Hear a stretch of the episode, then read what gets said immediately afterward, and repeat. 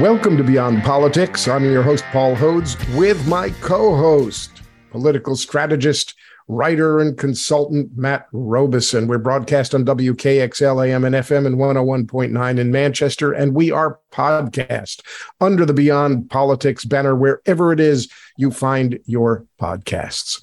Oh, as we barrel toward the midterms, the parties have poured hundreds of millions of dollars into delivering their messages to voters, and we're now entering each party's closing argument. We wanted to take stock of what we've learned from all of this, and there's almost no one we can think of better to do that than Doug Thornell. Doug is a partner at SKDK, one of the top strategic communications companies in the world. He's currently the head of its political advertising department, and by the way, one of the few black media consultants in Democratic politics. It was announced recently he'll be the new CEO of the company. National Journal named him to their recent list of 50 people changing the game in Washington and wrote that he is one of the most plugged in public affairs professionals in Washington, where, folks, there are a lot of public affairs professionals. Doug joined SKDK in 2011, and he served as a top advisor to presidential, House, Senate, and gubernatorial campaigns, Fortune 50 companies, and progressive and civil rights organizations. In 2020, Doug oversaw an advertising department that produced over, get this, folks, 800 ads. I'm not sure whether that figure from just one ad firm should make us all laugh or cry, but it brings a chuckle to me. Doug Thornell, welcome to Beyond Politics. Thank you so much, Congressman. It's great to see you again and, and, and great to be with you and Matt. So, you know, we can talk about this election cycle and what the next two weeks will bring, but we actually wanted to take a step back with you and look at the bigger picture, the uh, the 30,000 foot view, because for a long time you've been one of the Democratic Party's long term strategic thinkers. Now, I know that's a little bit oxymoronic in politics. Long term strategic thinking in the Democratic Party. Oh my goodness. So tell us, what have we learned from the 2022 cycle about the challenges that the Democratic Party will face in the coming years? Well, So I think there are a number of things. First and foremost is that the Democratic Party has an image problem and i and i believe they've had one for a while they have i think for you know for uh, for many years republicans had a much easier story to tell cut taxes cut regulations tough on crime right? Very easy very easy to understand. Now doesn't mean it always works but it's very simple. In an environment like this where you had a you know you know people very anxious about inflation people are paying more money crimes on the rise you know there's disenchantment with washington their message is actually pretty much tailor made for an environment like this. I believe that democrats i think we have to i, I think that we we have to do a better job of being able to tell people what we're for who we stand for and I think we have to be a little tougher. You know, I I think that there is whether it, there is a whether it's legitimate or not, there is a perception problem with the Democratic Party among voters. And I think they believe we are now. The funny thing is, is a number of the people that I advise and work for are some of the toughest folks I've ever met. I mean, Wes Moore, who's running for governor of Maryland, he served he served this country in Afghanistan. He was a paratrooper. Mark Kelly flew combat missions, an astronaut. You know, there are the there is a long list of Democrats who, you know, our vice president was a tough prosecutor in California. So my point is, is that that it, it may not be a legitimate critique, but it is a perception problem that I think Democrats have to to understand and deal with. That at the that voters, you know, that voters you know, at the end of the day, I think voters want to vote for people who make them feel safe. And that is not just safe walking down the street. That is safe with their economic security. That is safe with their national security. That is also safe in their neighborhoods. And if we try to, if we, you know, if we're talking about a lot of other issues and not make voters feel safe with us as leaders, then all, everything else doesn't matter. It's just not going to break through, right? Like I sort of equate it to how Republicans try to make appeals to people of color, in particular Black voters, around, say, like school choice and maybe some more conservative positions on some social issues, where maybe there is some room there for where Black voters might be interested in hearing what Republicans have to say.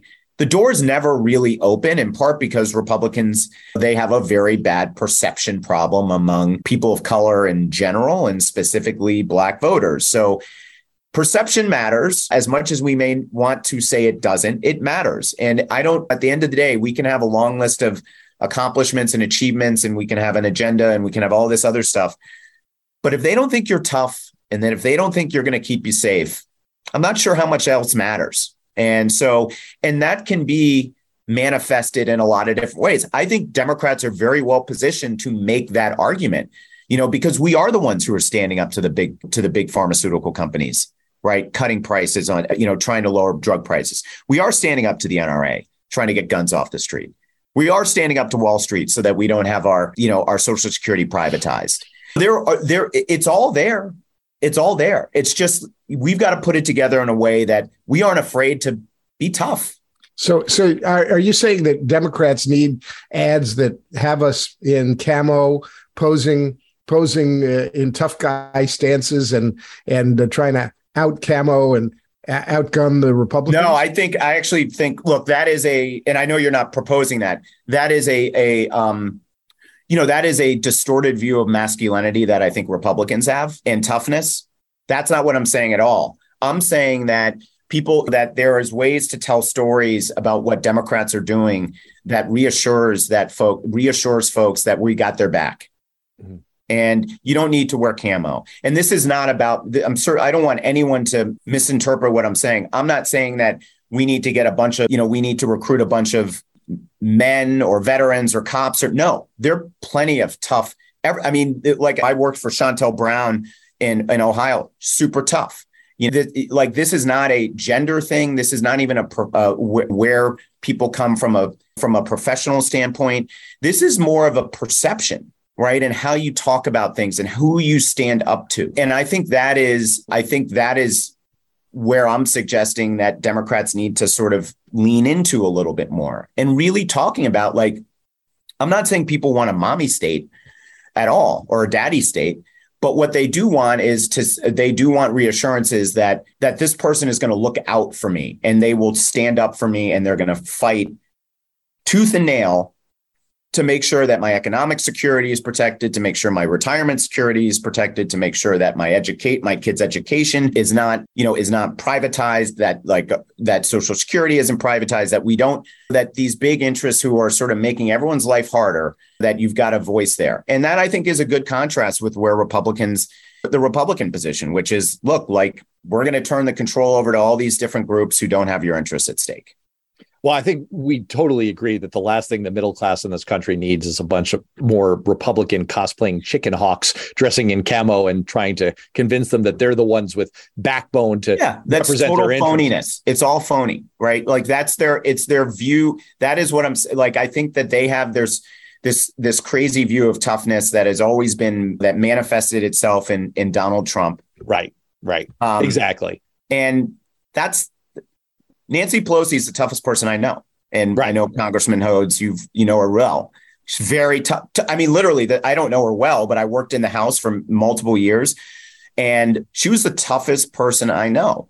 And so, but she's not running around in camo, and but she she exudes toughness in a way that, and so that's sort of where I think that that Democrats need to the, your your big your big picture question was what do they need to do and what what are sort of the learnings? And i think we have a perception problem. Mm. i think we need to look at our message and make it simpler. And i think we have to i think we have to be tougher. I think we just have to be tougher. And just, i think people Matt, I, sorry matt i know you have a question. I just wanted to anecdotally say that I came from nowhere in politics. And in 2006, my essential bu- bumper sticker was, I'm going to bring my backbone with me. Now, the language wasn't actually accurate, but the notion of bringing a backbone to Washington, D.C. was something that resonated with voters. Yeah, absolutely. And you're not it's not like you ran an ad which was like I'm the tough guy that's going to protect you. No.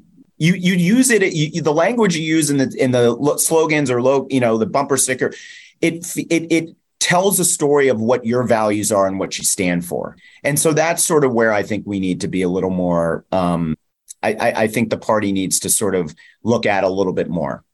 So, if half the strategic challenge is the content of the brand and the message, and it involves something in the nexus of backbone and willingness to stand up for the values that the voters share, we're, we're, we're not kind of like the you know the image of of sort of the, the pushover party, right?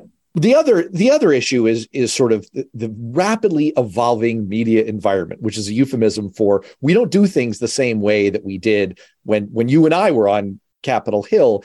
And as an incoming CEO of a major communications company, you must be thinking a little bit about that aspect of the strategic challenge and how how you're going to deal with the the change in the medium. So where are you thinking about investing in either expertise or infrastructure, new ways of communicating message so that your political clients are going to be able to compete in two years and in five years? Yeah, that's a great question. And you know, the media landscape just in the last 15 years is looks totally different in 10 years and 5. And people are getting first of all, people are, you know, they're they're they're hungry for content and they get content served to them a lot of different places on your they on your handheld device whether it's what you're looking watch what you're what you're looking at on on Instagram or TikTok or Facebook you know on your computer screen TV right? So the way in which content is now delivered and how it looks is so much different. And I think uh, coming up with, I think it's it's going to be incredibly important for firms like SKDK and other firms to be to understand how the type of content that needs to be created and and how it needs to be served up. And we're moving more and more into a place where connected TV or OTT is is a place where people are now living and digesting content less so on broadcast but broadcast is still very important and people are still running broadcast ads. The majority of television advertisements are still going to broadcast funds but we have to understand in five years that's not going to be the case, you know. And I think there's also the other thing that I think we need to be looking at is, you know, we is the importance of of social media influencers. And this is not just this isn't like just The Rock or you know or Kim Kardashian. This is also folks at you know Bowie State, which is near me in Maryland, or Howard or Maryland, students there who have a following who have a following on TikTok, whether maybe they're the head of the the local the college government, whatever. But those folks are are influencers in their own right. Maybe they don't have 100,000, 150,000 followers, but if you're trying to reach voters in those at those universities, those are people that you're going to want to engage. And and I think that's going to become more and more a part of the advertising program for for campaigns as we move down the mm-hmm. road you know? And then also look podcasts like yours. I look i, I had a podcast. I had about a I, I did about 100 episodes with my podcast. I loved it. As you all know it's some it's hard to monetize but when you do get something that hits you know you get a real following and you get a devoted following. And maybe you don't get maybe you don't have 500000 loads but you do have people who are depending upon where you have the right listeners, right? People who are opinion leaders, people who are influencers, people who can drive a conversation. And so you're seeing more and more of campaigns and it, advertising on, you know, you know, on podcasts, which I think is a you, you got to figure that, that's if anyone's going to listen. If, yeah, folks, you heard it here first. Doug yes, advertise here. CEO of SKDK has committed to a massive advertising package on Beyond uh, Politics. Uh, that's that's fantastic. We're very grateful. We're yes. very grateful, Doug, for that. Well, guys, I, any I, anything I can do, anything I can. But the re, the point is, is like the folks who tune into your your show, the folks who turn into like these a lot of these political shows, those are people who are they potentially are going to be people who can help drive conversation. So you're seeing podcasts, just sort of audio um, you know, just streaming audio in general is uh, is is is growing more in leaps and bounds. And so there are, I would say, look, OTT and connected TV, and you're starting to see more and more of those platforms move to a place where they can have, where they can run ads. Um, I believe mm. Netflix just announced that. You're seeing the media influencers out there you know what maybe even if they're micro influencers but if they can reach a target audience that you want that's going to be big and and then i'm a big believer in streaming audio you know i think like I, I think while there are still the numbers to justify doing radio and particular communities listen to terrestrial radio there are a lot of people removing, you know, who have moved to streaming audio. And I think that's a that's a place that we're going to do more and more of for our advertisers on WKXL, I want you to listen to the first part of Doug's last sentence. All right, Paul. Yeah. And and so I have been, you know, I went to Congress in 2007 to 2011. I was there for President Obama and helping getting him elected and his first State of the Union address, where someone rudely shouted out, You lie. And we thought a lot about the polarization of the parties back then. It has certainly been amplified and it has continued from that time, which is now 15 years ago to today. And it's extreme. We thought it was bad then, but never anything like this. What happened? Where did it start? Is it all because of Donald Trump? Is it because of some natural progression? Is it because of social media? Is it is it because of global chaos? What? How did this happen? Wow, that's a that's an episode on its own, Congressman. It's a great question, and I've thought a lot about this, and I have my my theory. I have some theories, and so basically, I think what happened. I think there was. I think in the last 22, 20 years, let's say call it 20 years, there's been a breakdown across the board and trust by the public in major institutions that used to have trust.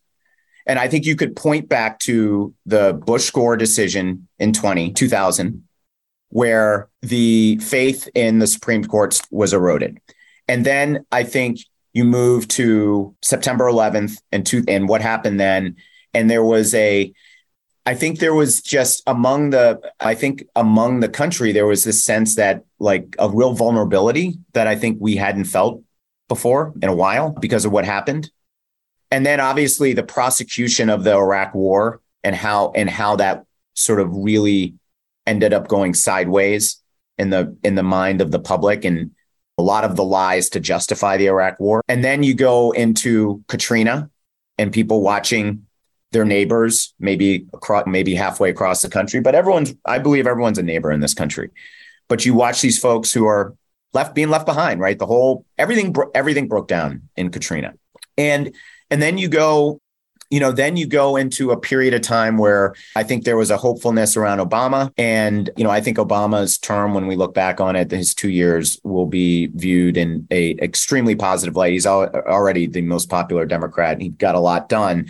And I think in hindsight, the, the, you know, he was graded much tougher than I think maybe other presidents. But I think as you look at sort of the, the sort of the institutional breakdown in trust, that the American people had in these important institutions created a vacuum and an opening for you know for for there to be a much you know i think a, a very significant partisan divide where there was no there were no referees on the field anymore and can I actually follow up on that point because I, I, I personally I think about this a lot as well, but without sort of your lens of expertise that that you bring to it. And I mean, part of the discontinuity, I think, dates back to Newt Gingrich and his realization that there was no penalty for extremity in in your rhetoric.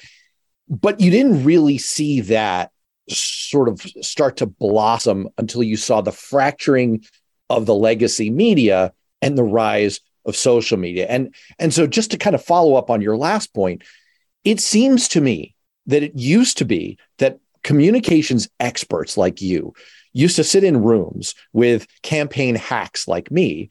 And I would say, you know what I want to do? I want to call our opponent a terrorist. What do you think? And the Doug Thornells of the world would say, Matt, you can't do that because you'll get blowback from normie voters who will think that that's too extreme. And the major difference, this kind of goes to my question earlier about the medium being part of the message. It feels to me like the, the the major difference is that the the the the falling apart of the major broadcast networks, the major ways that we would communicate to voters, and the rise of social media and these very narrow casting channels to voters meant that you could get away with much more than you ever could before. Now you're narrowcasting to people you know are already with you with messages that there's no downside to being yeah. as extreme as possible. And I see this most of all in fundraising email, where, you know, if you get fundraising emails, I mean, people are saying terrorist and far worse about their opponents. That's my pet theory. What do you make of it? Yeah. I mean, look, there are no, I mean, that's my point. There are no consequences anymore. Right. I mean, like, right. Right. There was a time maybe 10 years ago where if an ad was, you do an ad and then you'd get a fact check and like the fact check was like would move around and it meant something and maybe the ad would actually be taken down. And now no one really, particularly on the right, now no one really cares if the ad is, if, if, if, if it's false, if it gets taken down, they'll just put up a new version real quick. Right. Like there's no consequences to, to, to lying and to, you know, putting forward a, a false narrative, a conspiracy theory. In fact, you're rewarded by it because to your point, Matt, a lot of these a lot of these a lot of these campaigns they're raising a big chunk of their cash through their online email fundraising program. And it is in their interest to be as as you know as explosive and as you know i think as like sort of as sort of partisan as partisan as they can be because they're going to raise more they're going to raise more money. And i think especially on the on the right you have people who will say just about anything because you know the more they when they go on and then they go on they'll they'll they'll go on fox news they'll say something totally outlandish and they'll fundraise off of it. And so there but there are no there are no real consequences anymore. And and just let me just finish my like the chain of events you had in 2000, you know, you had 2008, you had obviously the financial crisis and people just sort of felt like completely lost faith in banks. And and so you had like these these these sort of one thing after another where people just it left voters susceptible to people saying don't trust what they're saying. And that's what you know especially on the right and their entire misinformation campaign is that they they're telling their voters like you can't believe the news media because you know the news media is controlled by liberals. So whatever they're saying is not true. You can't believe doctors. You can't believe x y and z right? Don't believe it because it's not true. And these folks have for years and years they've been through everyone has been through these experiences where these these institutions have left them down. And and and so it's not necessarily a hard argument to make to say hey don't listen don't even believe your own eyes right? Hmm. These people are you can't trust them. You you get they're liars and trust what I'm saying. And that's where and that is allowed for a lot of these crazy conspiracy theories and arguments to be put out there and there's no one checking it. You know, Paul, I think we should give a little programming note here that we have audaciously booked one of the busiest human beings in America during the height of election season to ask him a whole bunch of step back questions about the overall political trajectory of America instead of focusing on the thing right in front of our face, which is the midterm elections. We committed to your colleagues there at SKDK that we would not keep you too long. So Paul, why don't we why don't we get out on kind of a midterms focused? Yeah, yeah, I'm happy to question. stick around. Okay, cool. Yeah, oh, great. great. All right. When yeah. they yell at us, when they yell at us, though, I'm gonna I'm gonna send them to you. I think I got 10 minutes. All right. Go, great. Paul, over to you. Okay, so let's take a look at this cycle. We yeah. we all know the 538 projections, the election meters, the Cook ratings. You're the ultimate insider. You're watching the ad traffic and the polling data, and you you you walk around Washington D.C. with your ear on the sidewalk, and people are calling you all the time and telling you what's really going on. So, what indicators are you going to be looking at in the next two weeks to get a sense of whether things are going in a good direction for Dems or not, because we're kind of hearing that things are now not going so well for Dems. And and what advice do you have for people who want to want to look at at the data and want to look at where things are going? How can how can people watch more like a pro? Yeah, it's a good question. I mean, I, I feel like we're at the place in the campaign where, I mean, the polling look eh, look at it if you want. Eh, I obviously consume polling but at this point with two weeks out around two weeks out really there are just not a lot of persuadable voters left. So i think what campaign i think it's it, i think campaigns really got to be focused on how do they turn out their voters right now. I look at of course i look at the national generic polls.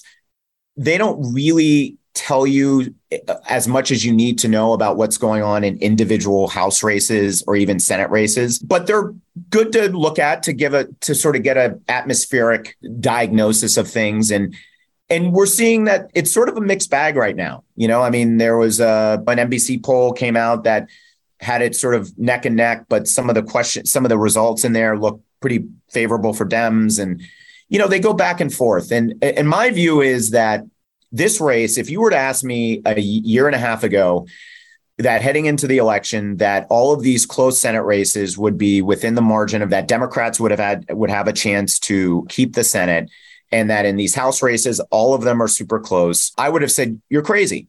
Like you're crazy because historically this should be a wipeout for dems. The, yeah, the obviously the, the inflation numbers aren't great. Even though the economy economic numbers i think are pretty pretty good. But inflation, people feel that gas prices, they see it, right? But if you look at where things where we are today, the Republicans haven't been able to knock us out yet. We're still standing. We're going into the last two weeks of this campaign with a real shot in a lot of these Senate races, and that's all you can really ask for. And the reality is, is it could our situation for Democrats. We could have been dealing with a very tough Senate race in Maryland if Larry Hogan had got in. You know, if John Sununu had gotten into the Senate race in New Hampshire, who knows how that would have looked? That didn't happen. They had some real recruitment failures. And, and some of the people that they nominated are so extreme and dangerous and have no business representing the state they're running for or even or being in Congress. And that goes down the line from Pennsylvania to Georgia to Arizona to New Hampshire. You know, I think that candidates do matter. And we have some really strong Senator Hassan, Senator Mark Kelly, Raphael Warnock, they're all running really good campaigns and they're all going to be really close. And they all, Matt, you know this, Congressman, you know this, they were always going to be close. And these are, this is like the 11th round of a 12 round boxing fight. It's been going back and forth. And Dems didn't have a great last couple weeks. But, you know, the two weeks before that, you could say that we had a good week. And look, it's how you close and it's how you, and, and, and, and I think don't get too consumed with the polling because at the end of the day, you know, there's not much in terms of the polling is going to go back and forth. And I do like to look at early vote numbers in, in different states. They're not eh, always a great indicator, but it does, it's good to, it's, it's one of those things. If you're asking me what to look, look at that. I do also like to look at how ad spending is, is showing up in these different places because Republicans did have an advantage in ad spending total for the last couple weeks. I think the last, the next couple weeks, you'll see that shift. Does that make a difference? I think it probably makes a little bit of a difference. So, yeah, I mean, I think those are some of the things that I look at. I don't, I sort of take the generic head to head with a grain of salt, but I do look at like some of the issues that are driving intensity, enthusiasm numbers, another thing that I think is important to look at. You know, you just said the best darn thing that we've heard on this show in weeks, which is look, all you can ask for as a candidate in this kind of environment is putting yourself in a position to win. And that that's that's your whole job as a campaign. Right. that's your whole job. You can't control the environment. You can control what you can control. I live this. I think you were were you at the d trip in the 2012 cycle when i i was managing i was managing the john tierney race. We were down. Mm-hmm. polls were showing that yeah. we were down anywhere from 5 to 10 points and John was saying to me the day before the election, Are we about to get smoked? And I said, uh, it, It's possible. It's possible. All we could control was putting ourselves in a position where if things broke the right way at the very end with your ad spending and the general environment, you could catch a little bit of a breeze, eke it out over the finish line. That's right. And that's maybe that's what we're going to see. Or, or, or, as Rahm Emanuel said to me in 2006, he called me up and said, Paul, I just ordered a seven figure ad buy on Boston TV. Don't f it up, and yeah. that and that was about that was the best like that was the best advice that anybody gave me, and uh, you know we were able to we were able to eke it out because I yeah. didn't f it up, and that's well, about all a candidate can do. And that's all you can do. You got to be in the last two weeks, be in a position to win, be up three, be down three, and I think you're seeing that in a lot of these races. And, you know, I mean, I think Democrats, the fact that we're in this position, I think tells me that the Republican argument against us, you know, hasn't knocked us out yet. And that people have really strong doubts about the character and values of a lot of the Republicans who are running, even in an environment. And, and it's causing them to take a close look at the, at the Democrat because even in an environment where they should be doing a lot, they should be, they should have, this should be done in in my estimation. Like they they should have, if you believe all the prognosticators at the beginning of the cycle, then we shouldn't even be standing around. But we are, and we have and a lot of that has to do with the campaigns that our candidates are running, and it also has to do with the Republicans that were nominated. And all right, I feel super buoyed by this. And you know what? We're not going to top that feeling. So let's get you out on this because you are going to have more to do than just about any other single individual with how we stand after election day that, that anyone else we know. So go back to doing that. Doug Thornell, incoming CEO of SKDK. Congratulations again. And thanks so much for being with us on Beyond Politics. Thank you, guys. And can I ask you a question? Do I have time? Of course. Oh no, sure. it, the clock is yours, man. Okay, tell me about New Hampshire. I mean, you guys are right in the middle of it. You got two, uh, two, two close yeah. congressional races, Senate yeah. race. Yeah, yeah, yeah. So, so, the, so, so the Rains so, of Castamere is playing at Don Bolduc headquarters after Mitch McConnell kneecapped him by pulling all the ad funding. Five point eight million dollars gone. Whoop, good. Goodbye. Yep. So that that's good. That's good. Okay. That's a good um, sign. I don't know, over Paul, on, what are you seeing? Well, over on the first over on the first district, it's a pretty interesting race. The former president, the great orange Cheeto, just weighed in for his former staffer, young young woman, Karen Leavitt, who's very presentable. She's a big lie advocate, but everybody says it's going to be really tough. The first district is always tougher for Democrats. Chris Chris Pappas has tried to follow a kind of moderate moderate course, trying to say, I'm really a little independent from Dems, but that's a very close race. I think the race over in the second district is better for Dems. Annie Kuster has had a pretty good lock on the seat that I held for for a while. And I think Maggie Hassan is going to win. I think it's going to be a lot closer than Democrats are crowing about. I think, I mean, this could be a three point, it could be a three point victory. But given that she won her last race for her first term by 1,100 votes, if she can get a three percentage point victory over the retired brigadier general who's flip flopping like a bad fish out of the water, then she'll say, Well, that's real progress. I'm yeah. doing pretty well. Well, that look, at the end of the day, it's just about that W, right? I mean, right. however you get it, if you, it, it, it whether it's by 10 percentage points or 0.5, you know, it's that's the most important thing. So, well, that's reassuring. I feel I feel better now. Uh, you made us feel better. So this is great. This is like the happiest. Hey, look, you got you know, my was you got to go into election. You got you can't just be like, oh, woe is me, we're gonna lose, blah blah blah.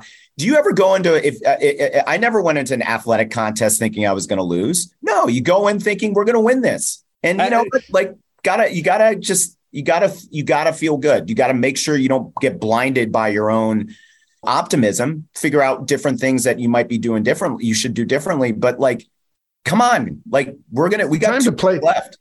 Time to play some Bruce Springsteen, blinded by the light, and just go for it, Democrats. Come on, people. and for yeah. people who don't know, Doug was an accomplished football player, Cornell, right? Cornell, that's right. Well, yeah. There you go. I uh, all right. Okay, Thank guys. You so much yeah. for, for for lifting everyone's spirits and we're going to have to have you back to talk about the big picture again once we're through all this current hopefully uh, pleasantness love to love to thanks so much thanks so me. much